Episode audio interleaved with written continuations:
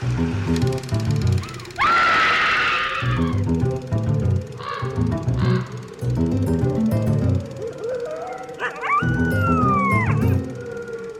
and welcome to Scream Scene, the horror movie podcast where we watch every horror movie ever made in chronological order and then we rank them from best to worst. My name's Sarah. And I'm Ben. Thanks for listening to us today. How are you doing, Ben? I'm doing pretty good. It's been a good couple of days for me. Uh, today I ran a special D&D event that was a uh, kind of an interesting partnership between a gaming cafe in town that I run D&D games at and some local breweries uh, to do a kind of combination beer tasting Dungeons and Dragons event. And so for that, I wrote a custom adventure that worked the beers into the story. So as people were drinking the beers in the story, they got to try the beers in real life. Uh, it was a big success. Everything went flawlessly. Uh, so hopefully that means we'll get to run more of those in the future. Um, yeah, it's just been a good couple days. I'm just gonna stop you right there because you are now like completely coming off as way too cool and making me look bad in comparison. I mean, I mean, you cleaned the bedroom today. That's a huge accomplishment. but it's not cool like D&D brewery tasting event. Oh, we have a new patron to That is correct. Uh, Karsa Torvald is our new patron. So thank you so much for signing up as a patron, Karsa. Thank you, Karsa. I know they signed up right after we launched our 100th uh, piece of Patreon content, which was a special Q and A. Kind of talked more about that last week, um, but that's obviously still up for anyone who would Yeah, like to take a listen. None of our Patreon content goes away. No, it's there for all of time, as long as Patreon exists. So that's patreon.com slash scream scene podcast, if you mm-hmm. want to take a look. What are we watching today? Today, Sarah, we are watching Scared to Death from 1947. Is there an exclamation point at the end of that? No. Okay, so I'm just scared to death, not scared to death. Yeah. So, Scared to Death is probably best remembered today as the answer to the trivia question what is Bela Lugosi's only color movie? And now you too, listeners, can answer that question. Yeah, the next time that comes up at trivia night at the bar. The film was produced by Golden Gate Productions, uh, an independent production company which made six films overall, all in 1946, of which Scared to Death was the last. Okay. Um, I thought we were in 1947 though. We are. Uh, the film was made in 46, though. Okay.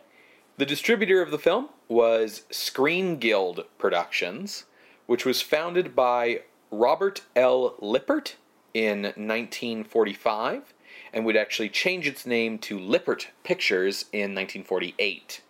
Robert Lippert got his start working in a movie theater as a teenager. He rose up to become the manager of that theater. Started at the bottom, now we on top. Yeah, by 1942, he owned a chain of theaters in California. His theaters ran older movies on a loop 24 hours a day for 25 cents admission, and they were very popular with shift workers as well as servicemen on leave. Makes sense. Lippert was dissatisfied with the rental fees charged by major studios for their pictures and decided to start producing his own movies to cut out the middleman. A true entrepreneur. Some notable films to come from Screen Guild slash Lippert Pictures include The Burning Cross, a anti-KKK film from 1947. I Shot Jesse James, directed by Sam Fuller from 1949. Rocket Ship XM, uh, the cheap like Transmorphers film to Destination Moon in 1950. Lost Continent, a sort of Lost World takeoff in 1951, and Superman and the Mole Men, the very first Superman feature film in 1951. Okay. So some hits, some misses. Well, those are all the hits. Um, Oh no! But see, Lippert's MO was to cast former big names who had been cut from their contracts as the majors were decreasing their output in the post war years. Uh, so he would get stars such as Veronica Lake, George Raft, Tom Neal, Robert Lowry, and Richard Arlen, uh, all for cheaps. Uh, he shot movies for $100,000 uh, and shot them in a week. So he's putting out a lot of product. Um, most of them, as you could probably guess, being westerns. Yes, that is the relatively cheap genre. Yeah, if you're in California, absolutely. Directing the film is Christy Cabanne, a 58 year old veteran filmmaker who got his start directing movies in 1912 and directed 166 films in all, retiring in 1948 and passing away only two years later. I mean, after you crank out all of that stuff, it has to take a toll on your health. You may have just heard me say that uh, he retired in 1948, thus, Scared to Death was his fifth to last film. Fifth to last. And- Jeez Louise, bud. We have seen some of his work before. He directed The Mummy's Hand in 1940, which is the, the first one with Kharis where they go to Egypt on the expedition. So the film was shot in color to give it a little extra box office draw, which was another tactic of Lippert's to have some kind of little gimmicky thing. But it was not shot in expensive Technicolor. No, instead it was shot in Cinecolor, uh, which is called natural color in the credits, which is hilarious because it's nothing of the sort. What is it? So, Cinecolor was really attractive as a cheaper option to Technicolor, not only because the process was cheaper, but because it required far less light than Technicolor did. Sure. So you didn't have to rent all these extra lights and make sure your set was lit in exactly the right way and so on. Um, it is a two strip color system with only red and blue. Um, Okay, we've seen um, two-strip Technicolor with red and green Yeah. in the past. That worked really well for Doctor X.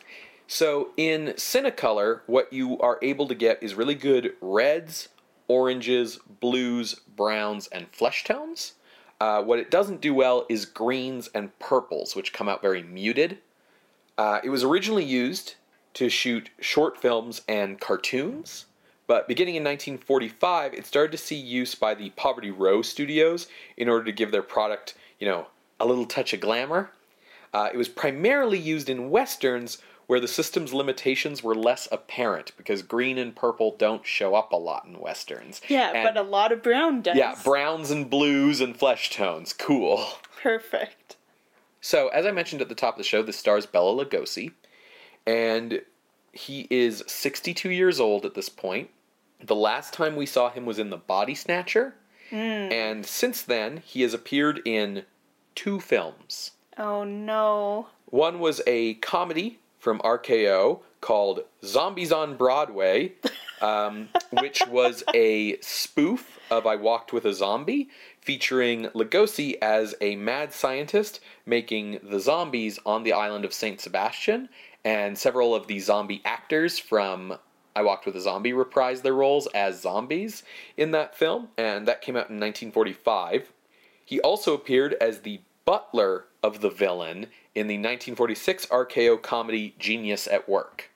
This would be the only film that Lugosi would make in 1947, and it would be his second last film of the decade.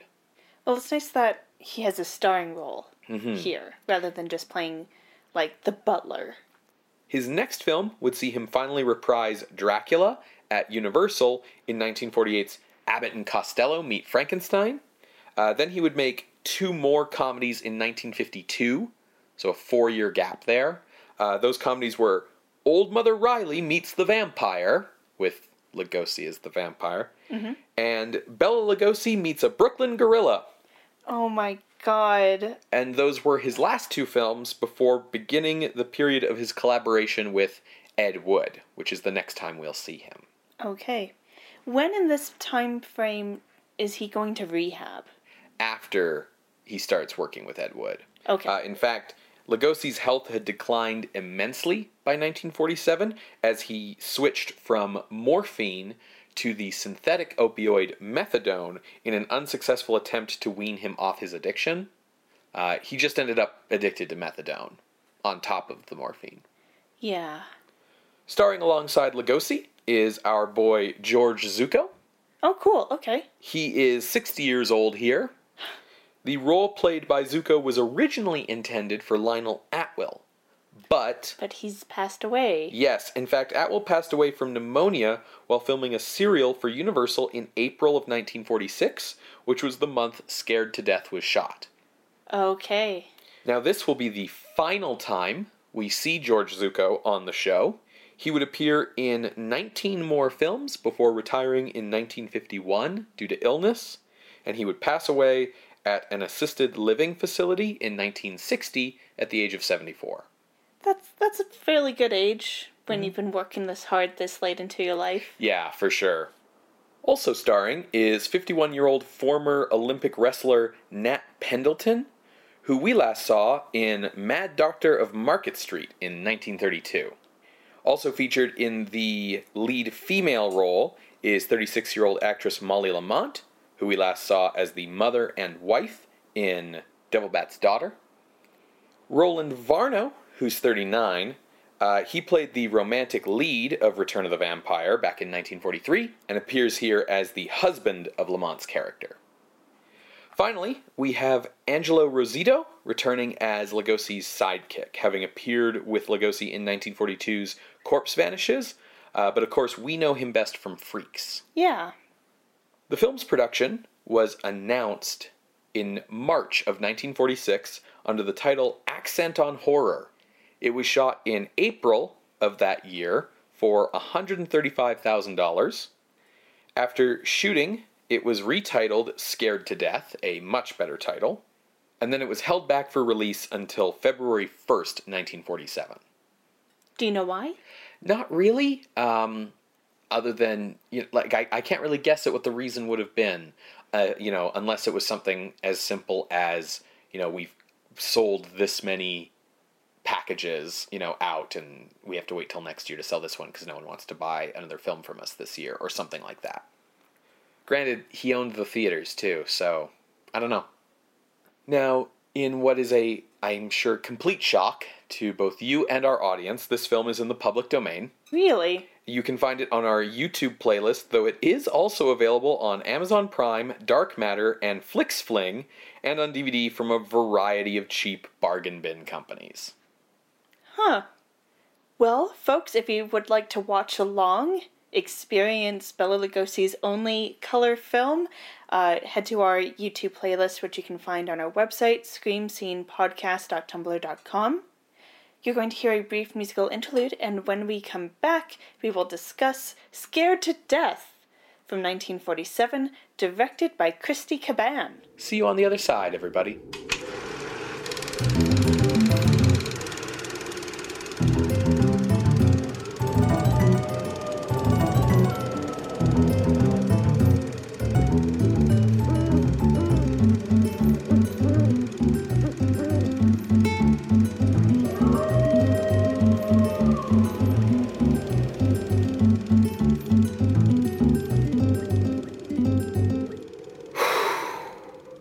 Wow. Uh, so, uh, welcome back, everybody. Uh, we we just finished watching Scared to Death from 1947, uh, directed by Christy Cabanne, and I don't know where to start with this one. It is bonkers, Yeah. and I don't think that the person writing it knew where they were going as they wrote each sentence in the screenplay. Yeah. Mm-hmm. Yeah. Yeah. Just very stream of consciousness. Yeah. it plays like a first draft like where you would go back then and like clean things up and like make sure that your like setups were resolved and your red herrings like made sense and like all your extra clues were resolved and like make sure that the characters are all like you know smoothed out and everything like i can understand if you were just writing a script the way like jack kirby draws a comic book page like you're just starting at the beginning and just going until it's over i can get that you'd like kind of end up with this but then the next natural stage would be to go back and do a second draft. This is a great movie to show to someone to prove that an editor is a writer's best friend. I was going to say that writing movies is harder than you think it is That because too. you're like always going to meet that guy at the bar who's like, "Oh man, yeah, like if I could just write a movie, like I got a great idea." Yeah. So let's try to get through a plot summary. Um, I, I have a pretty good one, I think, actually. okay. I've uh, pulled apart the mix of spaghetti noodles and lined them up into nice, slightly curvy noodles. Okay. I mean, to be fair, if you wanted to only say the things that happen in this movie that are ultimately relevant to the plot, you could probably do it in four sentences. Uh, but that wouldn't give you like an accurate picture for the listeners at home of like what the fuck this movie is like. Before I go into the plot summary, I will just give a uh, a little plug here that this movie is better experienced Mm, than told about. fair. What an experience! Yeah, there isn't really a good way to like make you feel the way we feel right now, Creatures of the Night. Like it's listen, it's free. It's on YouTube. There's a link. We told you about it. Like watch this one. Uh just don't have a bottle bottle of whiskey with you. Yeah, don't get it twisted. Like this isn't um Good. No, and the it's not even like so bad it's good. It would be a trial to get through if it wasn't for the fact that it's so bad and it's so crazy that you just sort of keep watching in like stunned awe. Like the Yeah. only reasonable sane reaction to this movie is what the fuck was that? Yes. Okay, so it's a bit of a an old dark house thing. Mm-hmm. So I'm just going to briefly lay out our cast of characters. Right. So we have Dr. Joseph Van E, Mhm. who is Zucco, his son Ward, and daughter-in-law Laura, also known as Laurette Laval. Professor Leonide is Lugosi, and his dwarf that comes with him, Inigo, who is played by Rossitto. We have the maid Lilybeth, security man Bill, a reporter named Terry, and his girlfriend slash fiance Jane. Because it changes depending on The scene. the scene. Mm-hmm. she she might be a casual like once in a while fling kind of girl where it's like every once in a while I ring you up for a booty call or she might be his fiance. Yeah. Hard to say. Yeah. So it opens with Laura dead on an autopsy table. And we zoom in on her face as the chief medical examiner is pondering aloud, I wonder how she died Yeah, there's before no he does the autopsy. Right. I mean there's no marks on her of any kind. Yeah. And as we zoom in on her, uh, we get to see a flashback to how she died. It's literally the corpse's flashback too. She narrates the movie and the flashbacks have like a hundred percent like stereotypical like the screen kind of melts and there's like a harp. Theremin? Yeah. Lots of theremin in this movie. Yeah. So Laura has an intense fear of blindfolds and masks, and is under mental strain as a result. Her husband, Ward, and father in law, Dr. Van E., have her institutionalized at Dr. Van Ee.'s private hospital, which is also in his home. Complicating matters is she won't give Ward a divorce, they are in a loveless marriage, um, and she thinks that this quote unquote mental strain is a ruse put on by her husband and his father uh, to make her go crazy to get out of this marriage. Yeah, and you would think that that's true because in the scenes where they're with her, it really does seem like they're gaslighting her really hard. But then, like, there'll be a scene with the two of them by themselves with her out of the room, and they're like, yeah, what's the deal with her? She's like crazy, huh? Like, what's going on? Professor Leonide uh, arrives. Um, this is an old friend and possibly cousin of Dr. Van E. Through backstory that we get through the whole movie, he is a magician and hypnotist. 20 years ago, he was performing on stage alongside Dr. Van E., stole the ticket money, and left the doctor holding the bag. Mm-hmm. Uh, it's implied that the doc uh, served time as a result, so they have a rift.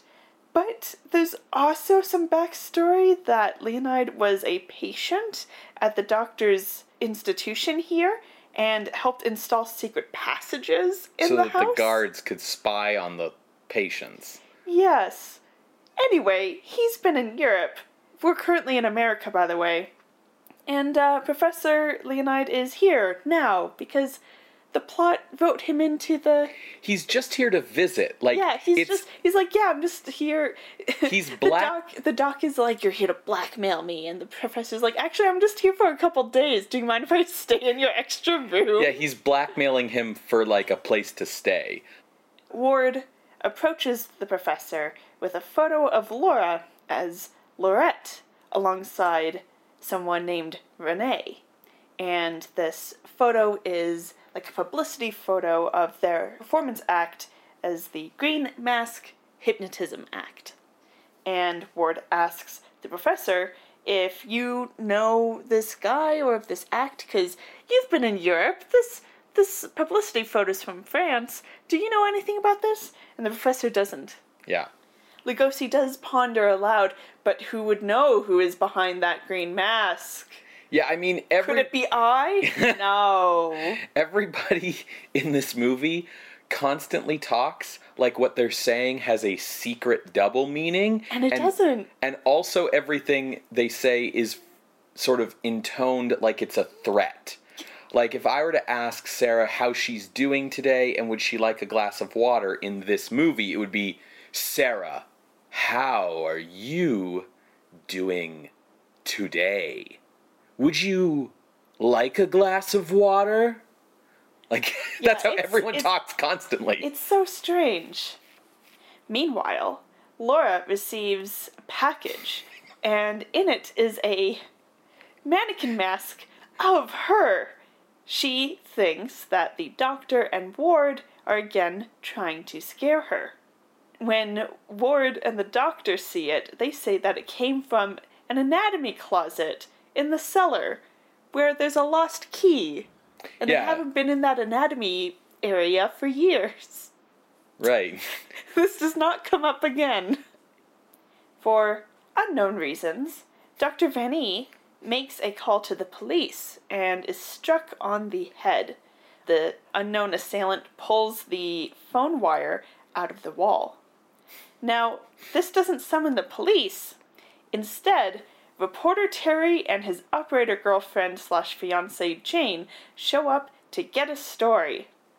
Laura approaches Terry when he appears um, about, you know, I'm being kept here against my will. Can you help me, please? Terry's explanation for like why he's here is the like craziest thing. It's literally like he hangs around police headquarters all the time. The phone rang. It was dead on the other side. His girlfriend's a telephone operator and tipped him off. They're here now because of that, which should mean the police are like on their way behind them. And they are not. They never show up. No. This is when Lilybeth comes in and she tries to put a green blindfold on Laura and dies afterwards. Turns out she's just hypnotized and was receiving telepathic instructions transmitted to her by some unknown person. There's some old dark house shenanigans with red herrings. Uh, is it Professor Leonide doing weird shit? Is it his dwarf Inigo? Is it Dr. Zanny and Ward actually trying to scare Laura out of the marriage? The movie goes to great lengths to make pretty much everyone but like Terry and Jane into possible suspects. Yeah. Uh, right down to like, you know, the fact that Professor Leonide is walking around in a dark, like a black fedora and Bela Lugosi's own Dracula cape, underlit and talking like crazy all the time for no reason. The climax of the film comes with Laura, uh, who had been sort of kidnapped. No one knew where she was, and she appears hypnotized with a mysterious voice coming off screen explaining their past. Um,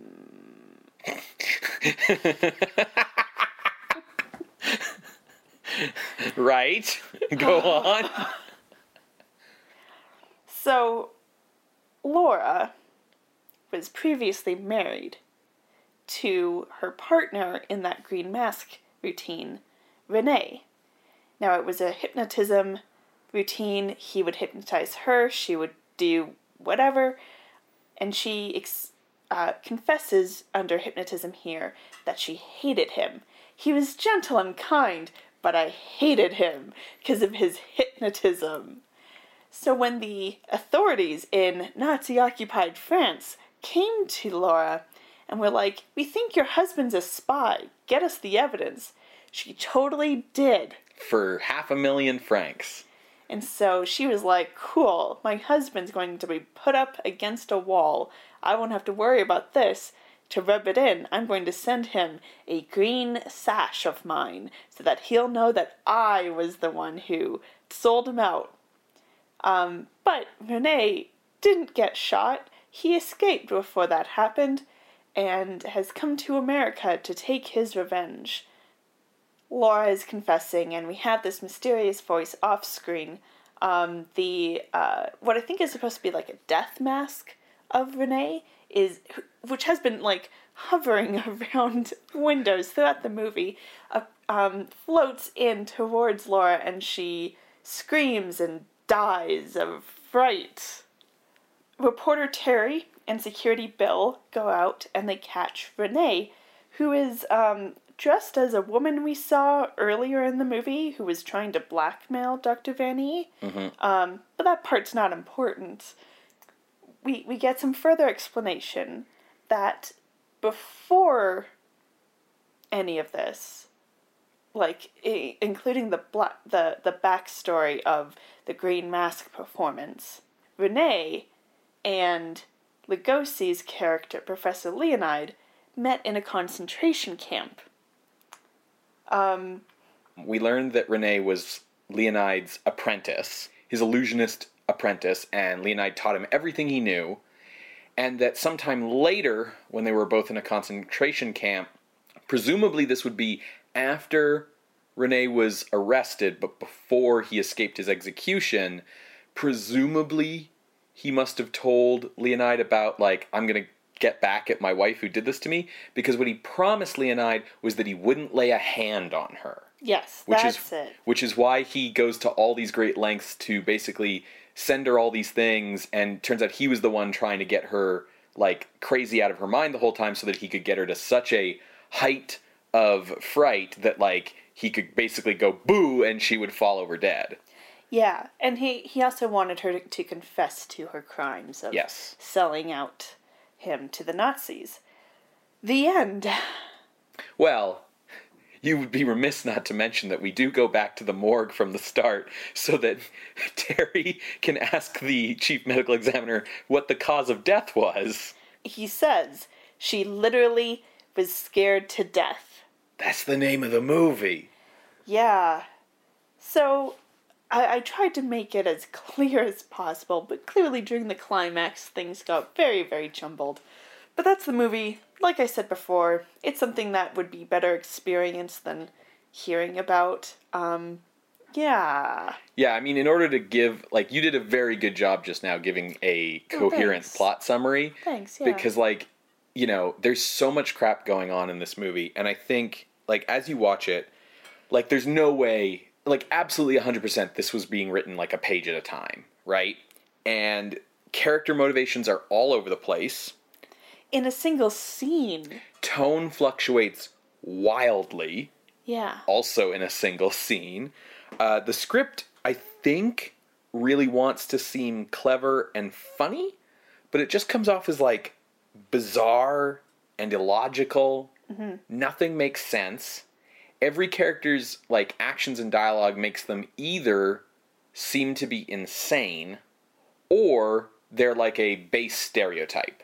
Like Terry Lee is the most 1940s reporter that you can have. Like he talks like this. See, give me some answers. Like really, like I had such a hard time not just laughing through the movie because if someone speaks in that voice, I just find it hilarious. Yeah, Um, yeah, speaking of the comedic relief, like Bill is one note. He's dumb. That's the gag. Lilybeth is tiresome because she will go from being like like a shrieky kind of chick to being like, "Stop looking at me, Bill," or whatever. yeah. They, they the script doesn't know if she's meant to be feisty or if she's meant to be like a scream and faint kind of character. Or like a shrew. right. And Jane and Terry are fucking offensive. Well, so Jane is like you know coming back to the idea of stereotypes like she is like the dumb blonde like to an immense degree she's every like bad stereotype about like airheaded ditzy women that you've ever heard right? Like she talks in a really high pitched squeaky kind of voice. She can't keep her mind on something for more than a second. Um, she talks in circles. If you try to get her to tell a story she'll just ramble on about nothing. Because of this Terry's treatment of her is basically to pretty much outright say throughout the movie, like what Sean Connery says in like Goldfinger about like, you know, like man talk and then like, you know, go away. Like he tells her to basically shut up and listen all the time and just don't talk. Um, so he's super cruel to her, and the movie kind of justifies that by making her super fucking stupid.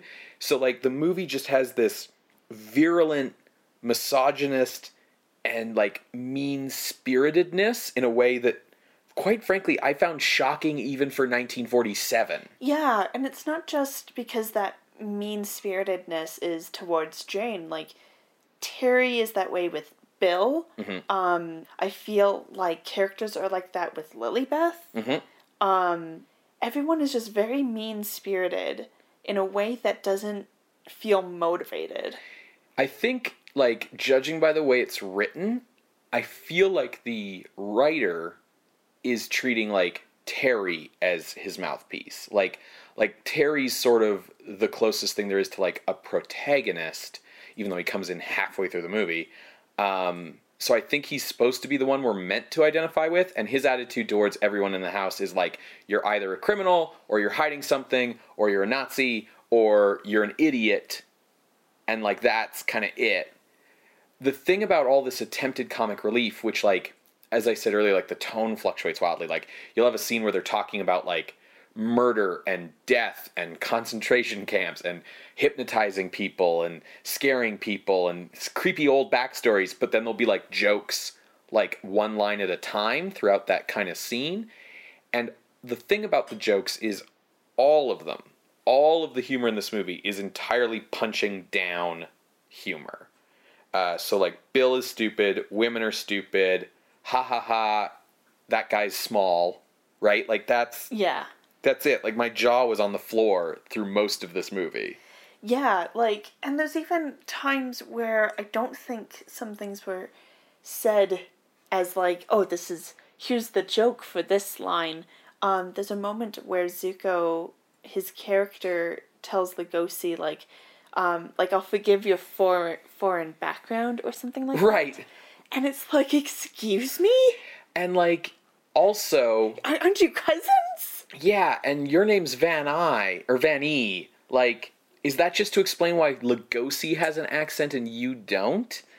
Like Yeah. what? I Yeah, the movie the movie's like like kind of like low key racist on top of being high key like misogynist and ableist, right? Absolutely. Yeah, the the acting is atrocious. Mm. Part of that is the what I can only really describe as schizophrenic writing. Yeah. Just the way that it d- can't be coherent in a single sentence and will change tone and motive and intent and like even type of comedy line to line to line. Um, so how do you- like how do you act that? Yeah, how do you build a consistent character? like I, I thought like maybe that's what they were trying to do with Laura because she's supposed to maybe be out of her mind a little bit, but Yeah. every character is like that. I think the central problem of the script, honestly, is that, you know, there's this mystery around Laura, right? What's her secret background? What's the man in the green mask who's trying to scare her, right? And like you said, the the green mask and the also the mask of her that she finds, they're just the faces of like mannequins Painted. painted that have been cut off or like i think hers even looks more like a like a, a head that you'd like put a wig on or something Yeah. and the green mask you know floats around the the windows looking in and it's just like on a stick like floating looking in but it's supposed to be the dude's like face maybe and the most important like props in this movie are a green mask and Yes. a green blindfold Yes. and cinecolor can't do green guys Just think this through? just like again first draft like someone should have gone in and be like uh hey can we just change every reference to green to blue it makes no difference yeah, it's like the writer maybe didn't even know that this type of color film couldn't do it. but everyone on set should have like Yeah. it takes like you don't have to respect writers in hollywood it takes no effort to fucking cross out green, Green and, and write blue Well, they, they didn't have a uh, Command F search function Sure. to replace. uh, sure but but i guess what i'm saying is like the mystery around laura does kind of tie up like eventually we do get all of the explanations for her thing but the script is spending so much time the rest of the movie making every character seem suspicious that they're all given so much like vague backstory that might mean they're a bad guy and there's all these clues around everybody and none of the red herring clues ever resolve. And the way that the overall story comes together feels cheap Hmm. because it's not like Renee was a suspect we would have known about at the beginning. Turns out it was the woman who showed up to blackmail him at the start, who was actually a French illusionist spy for the Allies in drag. Like, Yeah, like and and when that character comes in in the beginning, it is played by a woman. clearly. Um, but when Renee comes in, he is in drag. Yeah. The. On the bright side, they don't make any kind of like weird gender jokes about it. sure. they, Uh, one plus.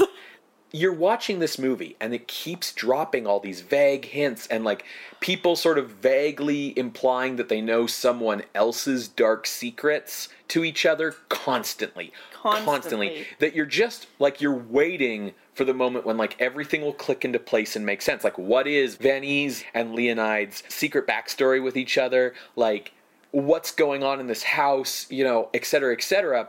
And none of that stuff is explained all the clues that are red herring aren't explained and in like a fair mystery you would explain that stuff. You'd go like okay here's the killer and why they did it and how they did it. And it's like well what about those noises i heard last night? It's like oh that was just me you know practicing my ping pong or whatever. Like Yeah, you'd yeah, yeah. explain everything none of that happens. Yeah, I didn't even mention that, like, whenever something mysterious is about to happen, there's a strange perfume that's not brought up at all. no what the fuck was that? And like how did yeah like no i'm not even going to get into the sense. detail because it doesn't even matter but i will say Indigo's whole character is nothing but a red herring Yes. he shows up with Lugosi at the start uh, people make fun of him for being a dwarf uh, he gets angry about that and he's deaf mute But he can read lips. Right. So Lugosi's character gives him a bunch of instructions, and all we see him do for the rest of the movie is like hide behind things and spy on people, and then kind of like crawl away when he thinks maybe they've noticed him. But that's it. That never goes anywhere, and he never does anything. Yeah. Lugosi also explicitly tells people don't be nice to him. Yeah, it offends him if you're polite to him. Yeah. I would understand if it, if you were being like condescending Mm. in being nice, but this is like common courtesy type of things that he's like don't don't bother. Yeah. When I was putting together this plot summary, um, I did find that apparently the story, the script, is based on a one act play based on a criminal case in Illinois.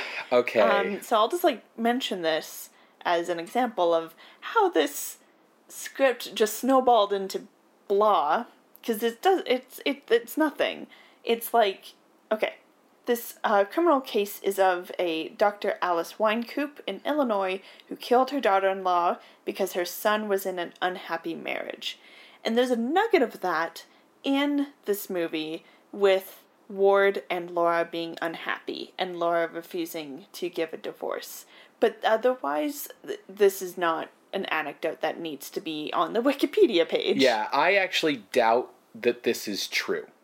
Because, I mean, there's a reason I didn't bring it up in the intro. For one thing, I can't find any evidence of that one act play existing. For another, the murder case that supposedly inspired it is from like 1933, and it has like a paperback book sized Wikipedia page. Yeah. Uh, and like I read that shit, and I was like, "This is nothing. Th- There's there's nothing here. Like you might as well say that like Jurassic Park is semi based on um the founding of Disneyland. Like that's about like oh there's a murder involved in both things it's not like like yeah there's the thing about the unhappy marriage but that's not exactly like a unique enough element that i can't believe that like oh that had to have come from this earlier thing I can see it sparking the idea of the red herring of because like in like the first scene, Doctor Vanese is like, "Don't worry, son, I'll take care of it." yeah and then It's better if you don't know anything, and yeah. then nothing happens. No, they're all fine. Like, I mean, maybe they're not. Like, the movie, listen, they're all evil, maybe. It's just that none of them are the particular evil we're dealing with right this moment. yes. Like, Jesus. It's like when you're reading one of those Reddit "Am I the asshole?" Right. posts where where it's like everyone's kind of in the wrong here. There's one central asshole, Right. But everyone's kind of in the wrong. Except here. that the central asshole was an allied spy who got sold to the Nazis by his wife. Like, of oh, I mean the central asshole is Laura. Oh, okay. Because I was gonna say, like, of all these guys, he has the most reasonable motivation. Am I the asshole if I come back 20 years later to take revenge on my now ex wife by making her go insane because she did sell me out to the Nazis? It's like, oh, I feel like there's more backstory here.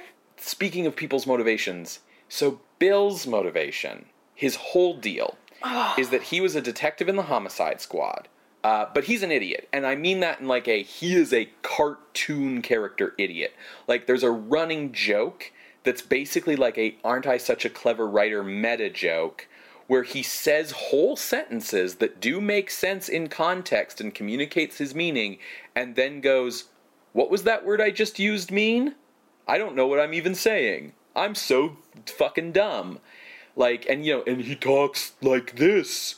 Like it's it's a hundred percent beat on stereotype. So he was fired from the homicide squad because they went in to catch a murderer and he shot up a dressmaker's mannequin instead of the murderer.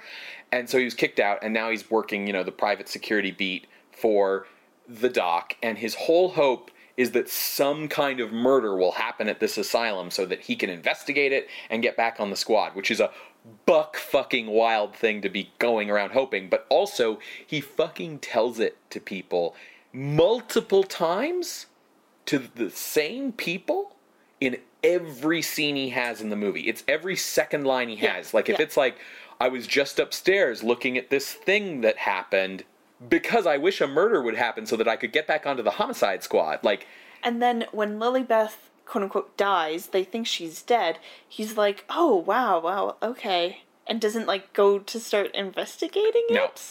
and yeah, he's more just choked up about it because like he has a crush on Lilybeth.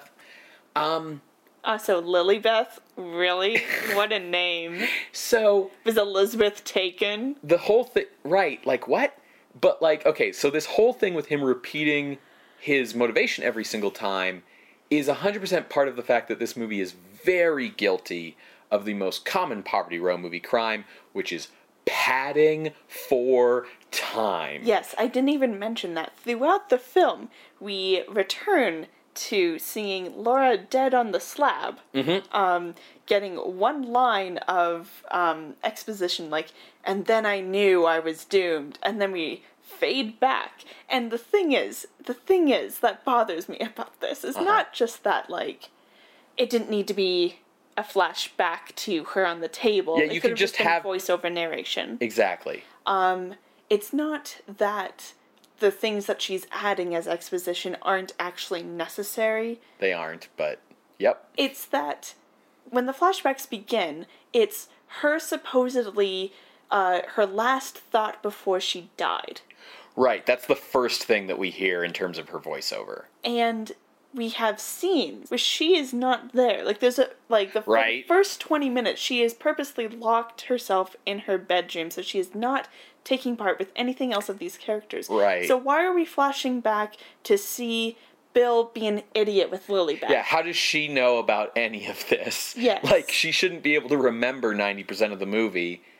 I would. You can't even give this movie credit for getting to the narrated by a dead person shtick three years before Sunset Boulevard because it does it so poorly. Yes. Like, okay, you start, she's on the slab, and as I said, it has like the melting film, doodle doodle doodle, and then we're in the past.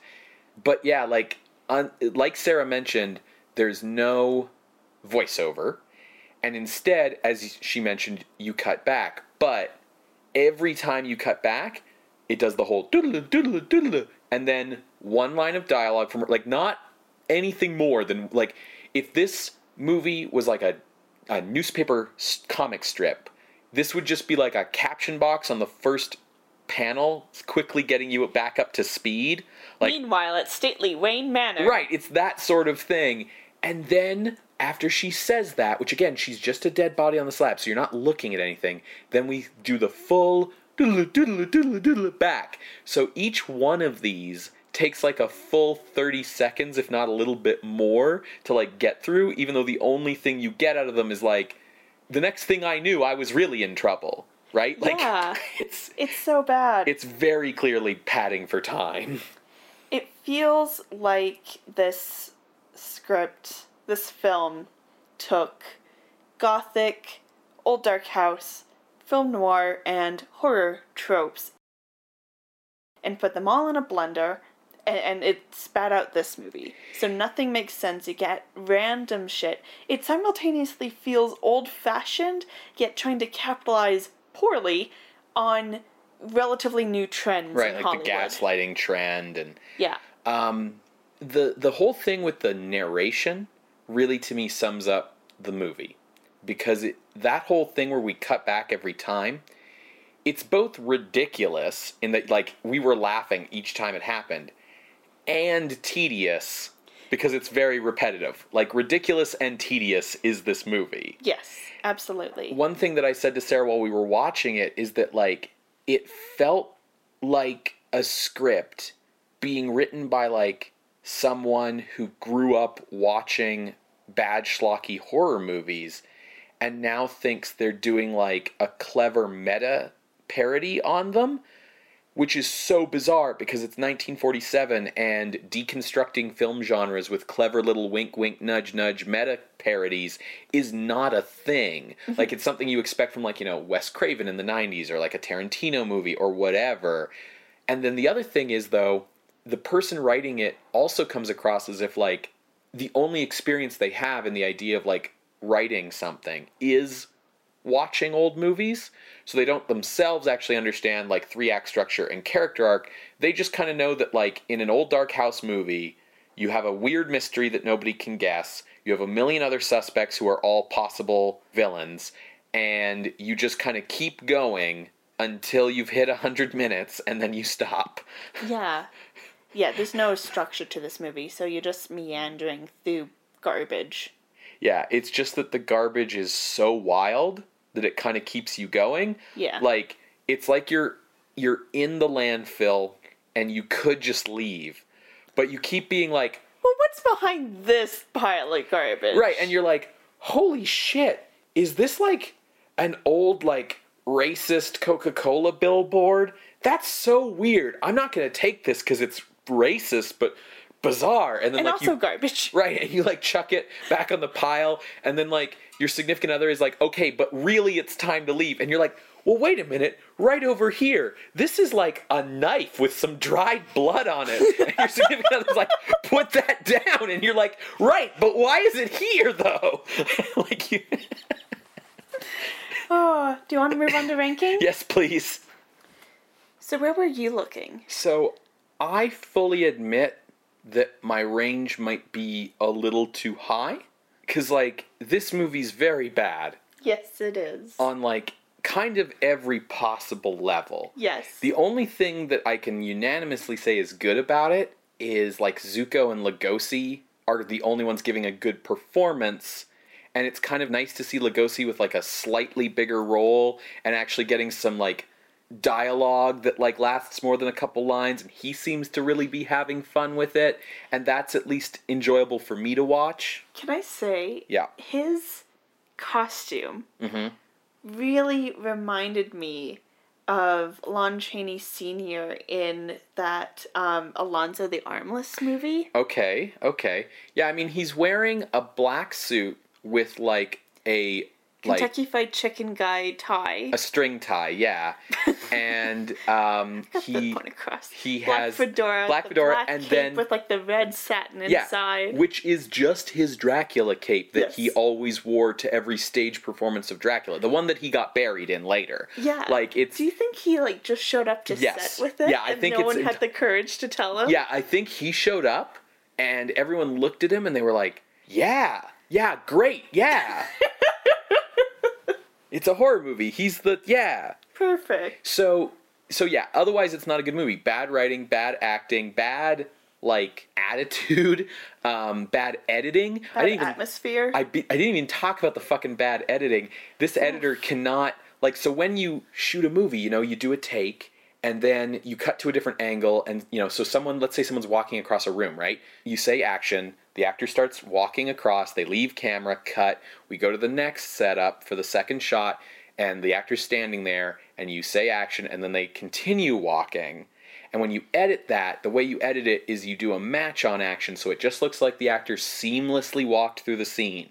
This editor doesn't do that. So people reach the end of frame and then stop, and then we cut and they're stopped, and then they resume walking. It's awful. Nothing about this. It's in color, and the color system used is bad. So bad that you can't tell that the green mask is green.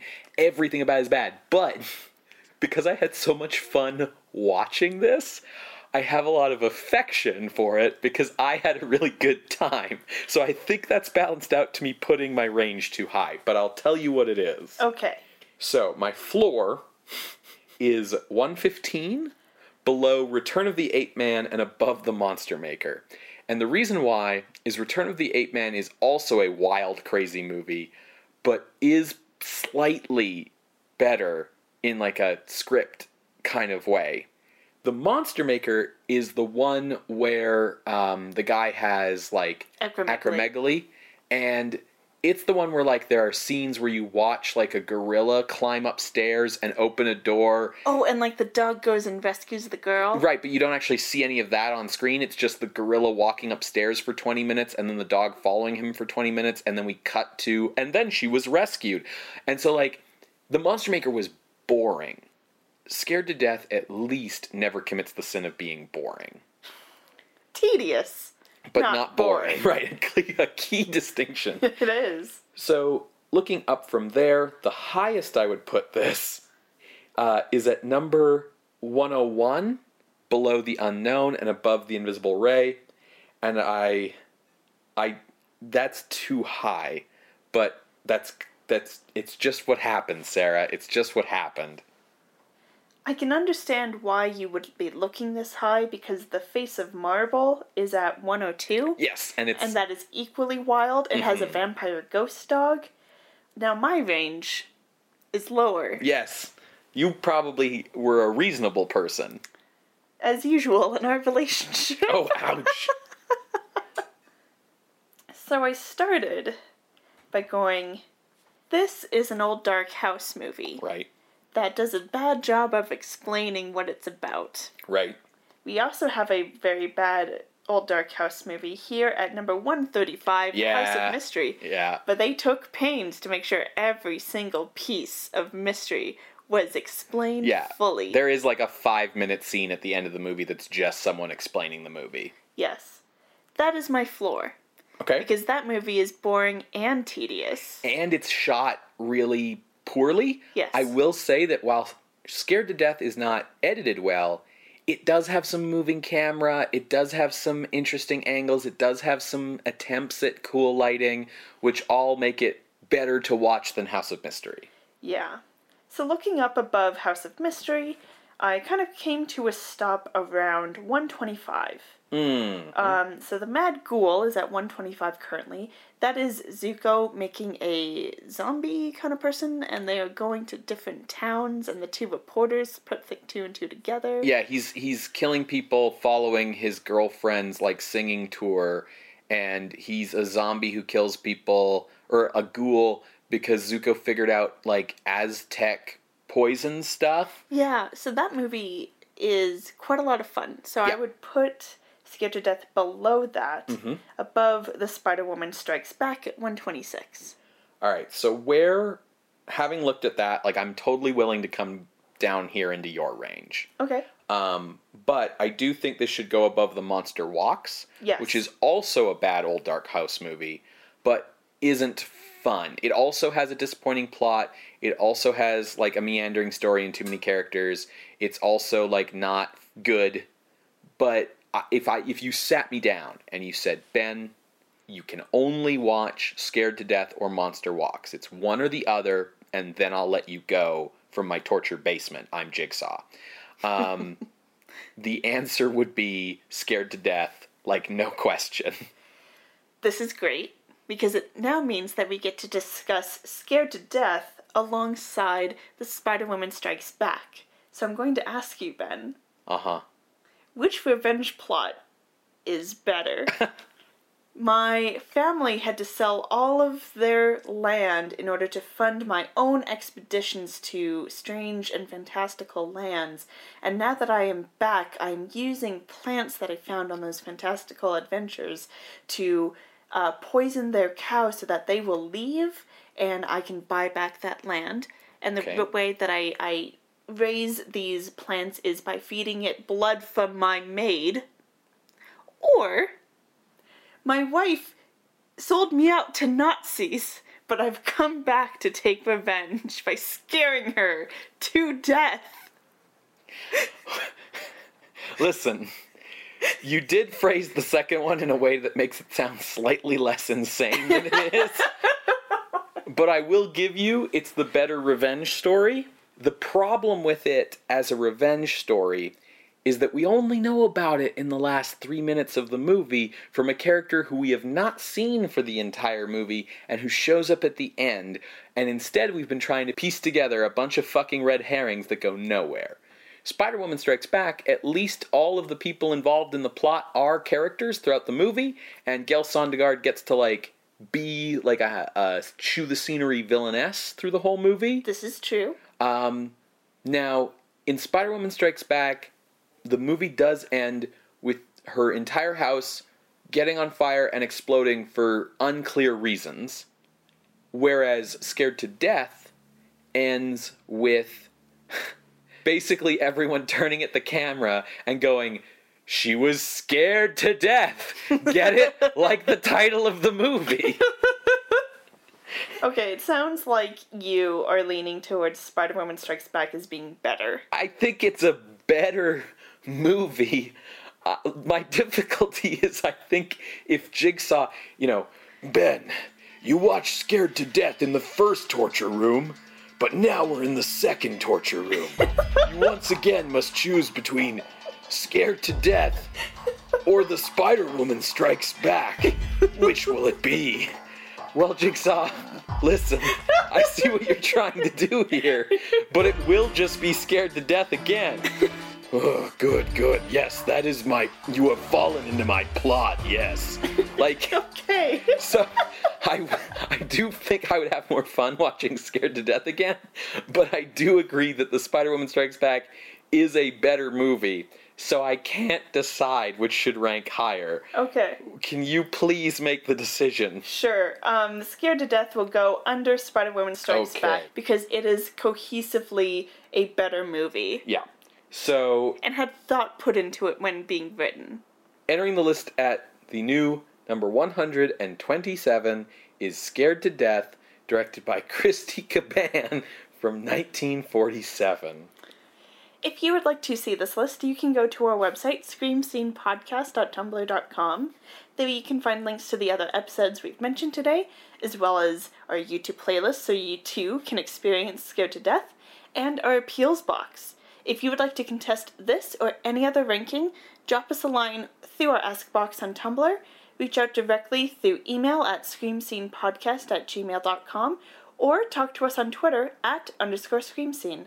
Scream Scene updates every Wednesday on SoundCloud, Google Play, Apple Podcasts, and now on Spotify. So if you are a spoofy user, you can finally find the show. Spoofy. That's a reference to a really old Game Grumps uh, bit from many years ago. Okay, I will take your word for it. Yeah. So, uh, take a listen to the show, share it with your friends. Uh, let people know about it.